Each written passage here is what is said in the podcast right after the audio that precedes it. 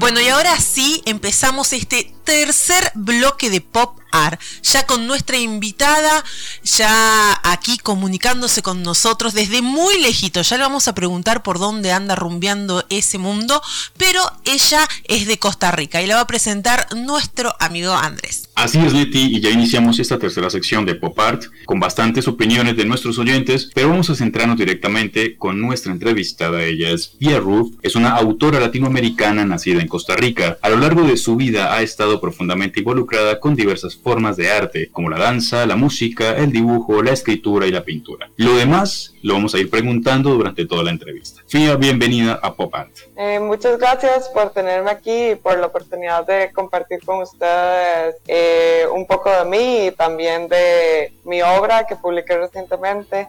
Es un placer. Bueno, contanos un poquito de dónde sos y a dónde estás. Bueno, yo soy originariamente de Costa Rica. En este momento me encuentro en Europa debido a razones de estudio, más que todo. También yo me considero a mí mismo, a mí misma bastante trotamundos.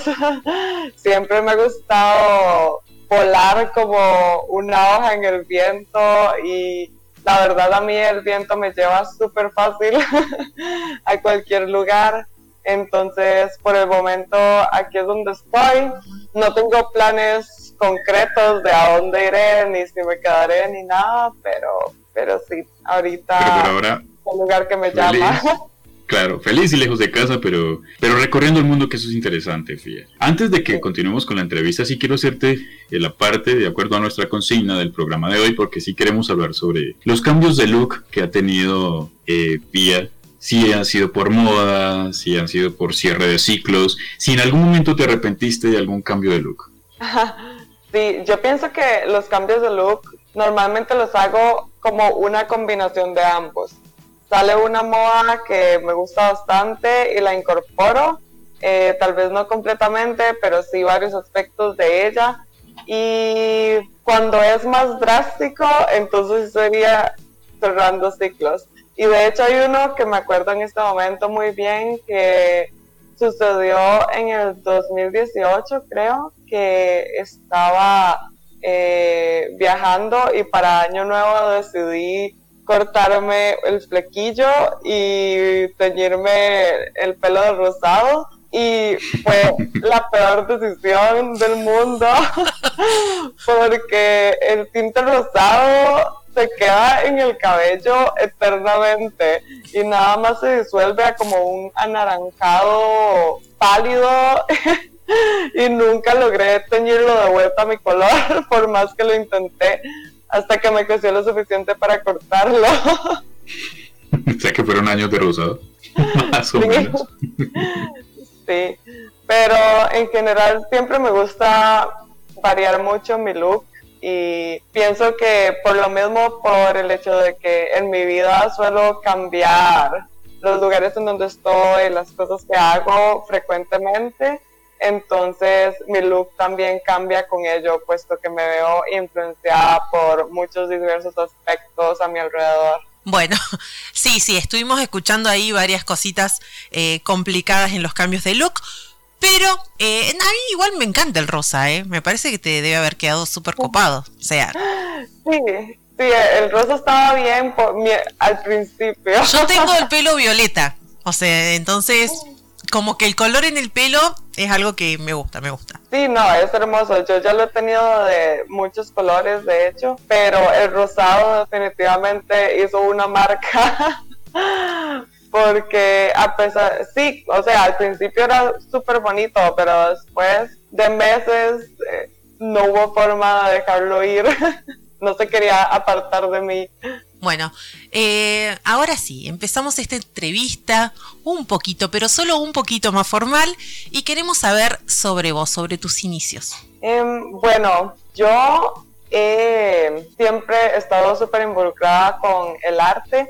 De hecho, mi primer contacto con el arte definitivamente fue la danza y la mayor parte de mi vida estuve completamente segura de que iba a ser bailarina hasta como los últimos dos años del colegio que la literatura realmente se apoderó completamente de, de, mi, de mis intereses, de mis pasiones, de todo. Em, también en este momento y en el pasado he disfrutado mucho de la pintura, del dibujo y me gusta mucho realizar diseño e ilustraciones, que de hecho es algo que incorporo eh, muchas veces a las cosas que escribo. Y también amo la música desde muy pequeña he tocado instrumentos como el piano y el ukelele y recientemente hasta el acordeón que siempre había querido aprender. Eh,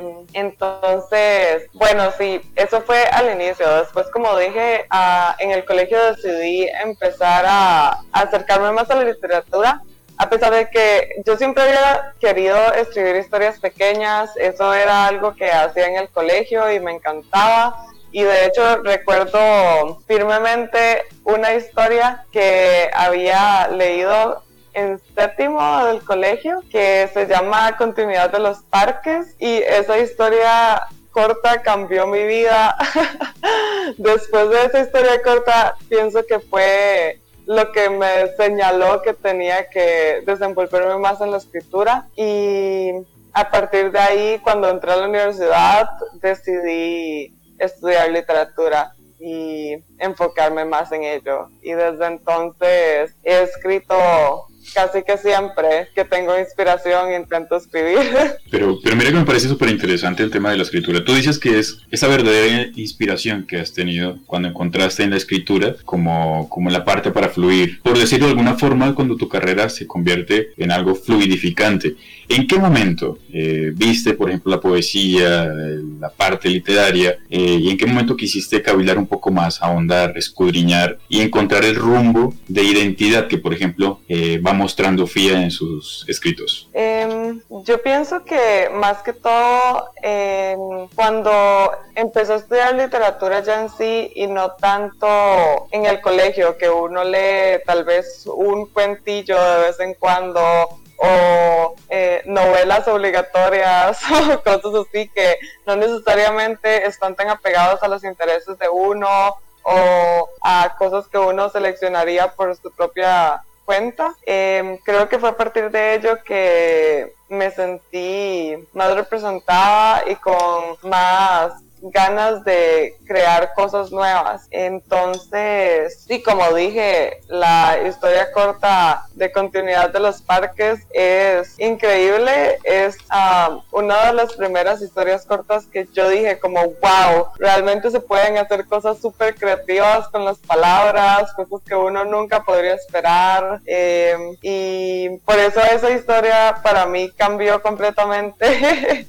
mi trayecto, pesar de que en ese momento ni siquiera lo sabía, porque no me di cuenta hasta como tres años después que la literatura era lo que quería estudiar. Y, pues sí, después de eso muchísimos autores que realmente tienen mucha influencia en, en lo que escribo y en lo que leo por ejemplo, mi autor favorito que es Oscar Wilde, um, El retrato de Dorian Gray, uno de los libros que también siempre me ha impactado muchísimo y que um, influye mucho en mi estilo y en las imágenes que utilizo. Me encantan tus autores favoritos. Contanos un poquito de en qué momento haces tus producciones. ¿Qué tipo de formato te gusta más? ¿Cuántos libros tenés? Contanos de tu trabajo. Ok, eh, yo depende de lo que estoy escribiendo. Yo escribo poesía, pero también escribo ficción. Em, la poesía siento que es más impulsiva. De hecho, la mayoría de las veces que escribo poesía estoy en el bus camino a algún lugar o me senté en un parque y algo pasó o algo vi, entonces tengo que escribir en ese momento. Y ya sea lo escribo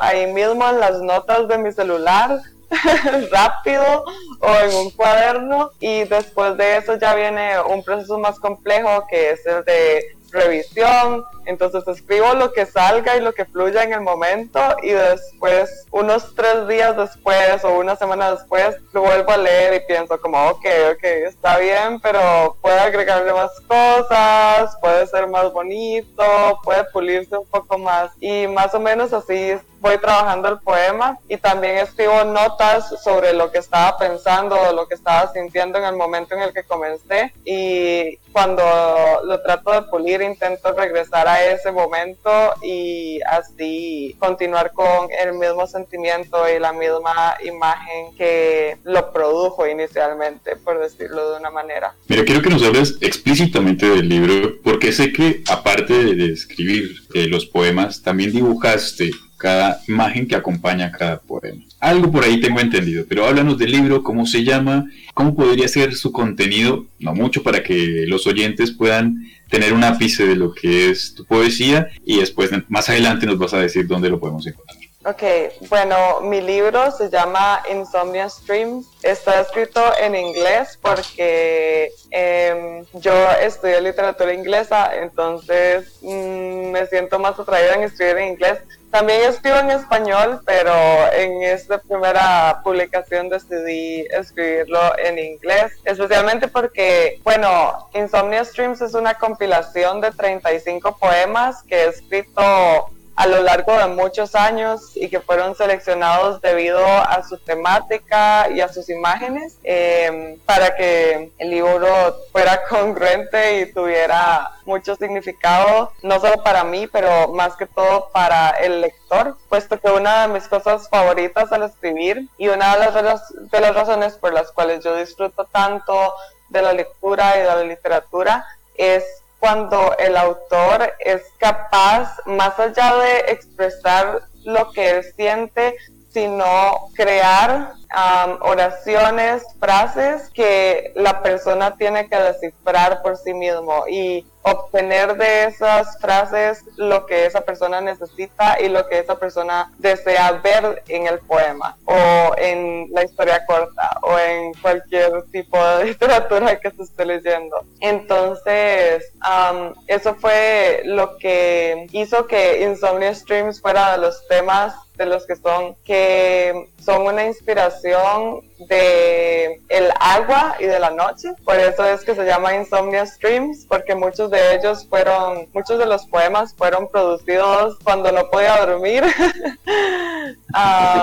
Entonces son como corrientes de insomnio. Y siento que el insomnio muchas veces corre como el agua. es intermitente, es rápido. Em, y bueno, para mí como dije anteriormente, el agua y la noche tienen significados muy poderosos, puesto que ambos son súper ambivalentes. O sea, tienen sus significados buenos y sus significados eh, malos, em, que hacen que la construcción del poema sea lo que dije antes, algo que la persona desea encontrar en el poema no algo que está propiamente Por ejemplo, con el agua eh, tenemos símbolos de fuente de vida, pero al mismo tiempo de destrucción. Tenemos símbolos de purificación, pero también de algo que arrasa con todo, es conductor también tienen muchísimas formas, ya sea agua, hielo, vapor. Eh, igualmente la noche, que tiene significados como lo desconocido, significa un comienzo, pero también significa un final. Es vacío, pero al mismo tiempo es fuerte, es vulnerable y aterrador. Entonces, todas esas partes de esos dos símbolos son los que constituyen la mayor parte de los poemas que se encuentran en Insomnia Stream y sí. Quiero que nos cuentes cuál ha sido la repercusión entre tus lectores. ¿Tenés así una fluidez con tus lectores, una comunicación? Em, sí, yo pienso que sí. Em, de las personas que han querido decirme lo que piensan del libro eh, y de lo que han leído, la mayoría me han dicho que se sintieron identificados con poemas en específico. Eh, y de hecho algo que me parece súper curioso es que a veces ellos me empiezan a explicar como, ay, es que significa esto y me pareció esto. Y cuando me lo están diciendo, yo pienso como, uy, eso es pero parecido a lo que yo estaba pensando.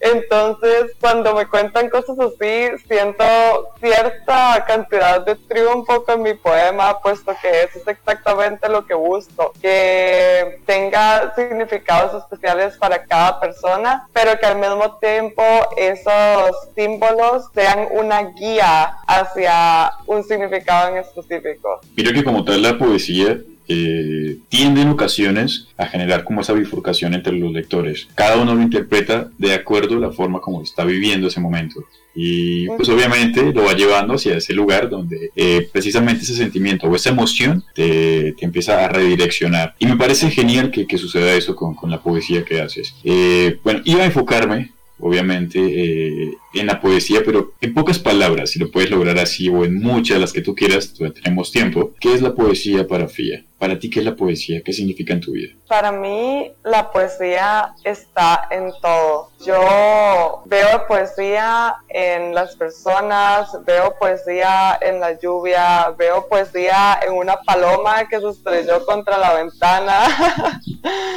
veo poesía en todo y de hecho por eso creo que yo me enamoré de la poesía, porque es, es algo tan sencillo y complicado al mismo tiempo que para mí es un reflejo perfecto de la vida, de todas las cosas que vivimos, que pueden ser tan sencillas, pero todas juntas hacen que sea súper delicado, súper complejo y para mí la poesía representa la vida. ¿A dónde querés llegar con todo esto? ¿Tenés más proyectos de libros? ¿Cuáles son los siguientes pasos a seguir en esta, en esta carrera de escritora? Bueno, em, tengo varios proyectos de otros eh, poemarios, sin embargo, me gustaría continuar con prosa y publicar eh, una compilación de cuentos cortos o una novela corta, puesto que um, sí tengo bastantes escritos de ellos y siento que ya merecen ser publicados en el futuro próximo. Em, y sí, pero es súper diferente la ficción que yo escribo con respecto a la poesía, siento. Pero sí, mis proyectos más cercanos serían intentar publicar una compilación de cuentos cortos probablemente. Ah, la novela está en procesos, pero es un trabajo bastante largo y arduo.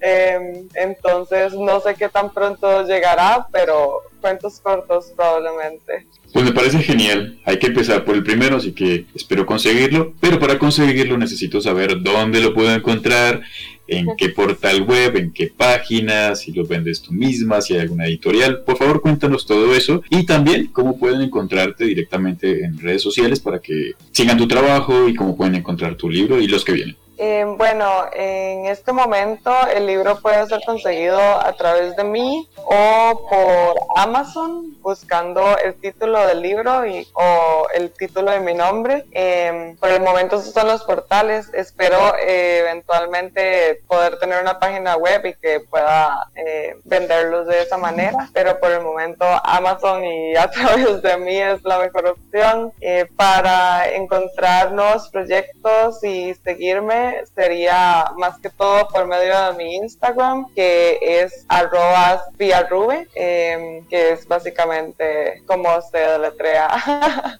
mi nombre y ya, eso sería. Fia, los micrófonos van a estar abiertos siempre para cuando quieras contarnos un nuevo proyecto. La verdad que te agradecemos muchísimo esta entrevista, te agradecemos que te hayas puesto a disposición de este pop art para esta nota, para que todos nuestros oyentes te escuchen y te conozcan. Así que muchísimas gracias por formar parte de esta tribu. Muchas gracias a ustedes por invitarme. Fue realmente un placer la conversación, la disfruté muchísimo. E igualmente, cuando quieran tenerme de vuelta, nada más me avisan y yo los mantendré al tanto con el futuro de mis publicaciones. Pues voy a agradecerte, gracias por sumarte a este pop art. Igual eh, te comento y a los oyentes que posiblemente se conectaron a la mitad de la entrevista, que como siempre vamos a directamente en varios hostings, va a estar en Spotify, en Apple Podcasts en Anchor, en Google Podcast, así que hay varios hostings donde pueden encontrar la entrevista directamente. Así que al finalizar el programa ya va a estar ahí colgada para que la puedan buscar. Fia, gracias por sumarte a este pop art y espero que nos encontremos pronto y que te puedas eh, vincular otra vez a otra entrevista y que nos hables sobre los proyectos que tienes más adelante. Muchas gracias, hasta pronto.